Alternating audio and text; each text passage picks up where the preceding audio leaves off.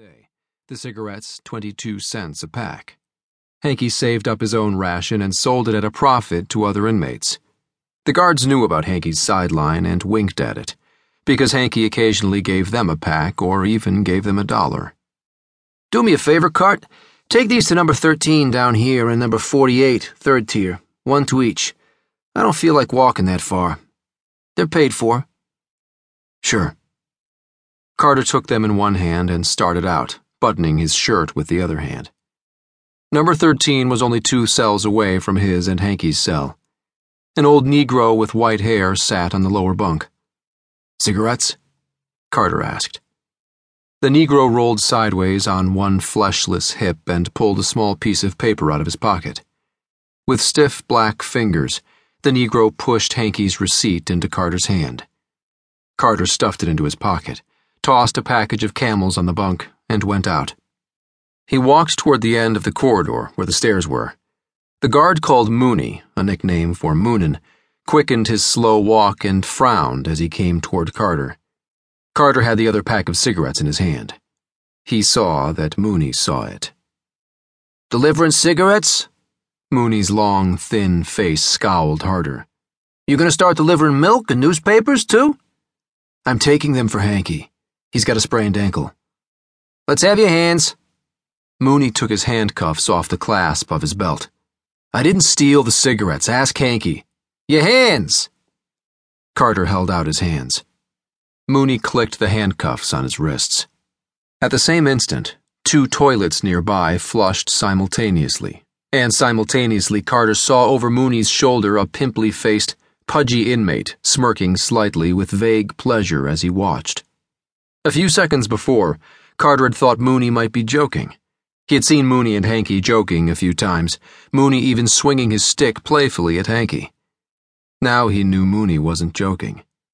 Mooney didn't like him. Mooney called him the professor. Walk to the end of the block, Mooney said. Mooney's voice was loud.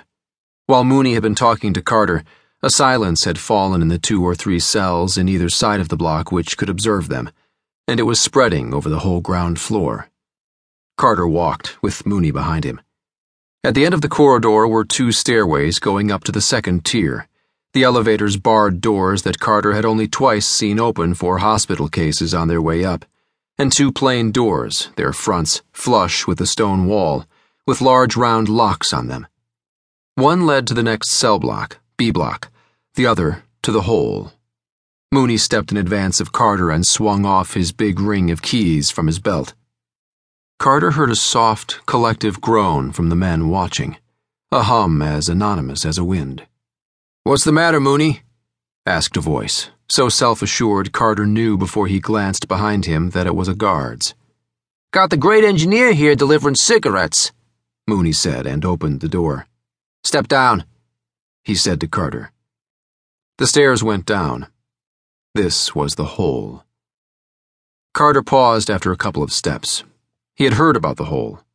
Even if the inmates exaggerated, and he was sure they did exaggerate, it was a torture chamber.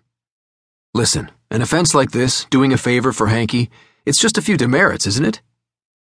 Mooney and Chernover, who was coming along too, chuckled superiorly, as if at the remark of a half-wit. Get going, Mooney said. You already got more demerits than I can count, or you either. Mooney shoved him. Carter kept his balance, then descended the steps, watching his footing carefully. For if he fell, he could not easily save himself with manacled hands. He had taken a fall the day he was put into prison, and at that time his handcuffs had been shackled to a heavy leather belt. It was true that he had a lot of demerits but they were mostly due to the fact he did not yet know everything he could and could not do.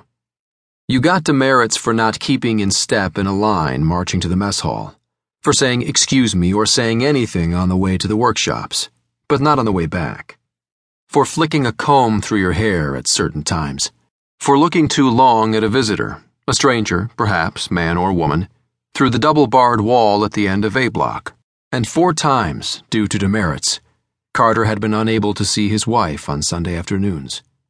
This was doubly infuriating, because on each occasion the two letters per week that he was permitted to write had been sent to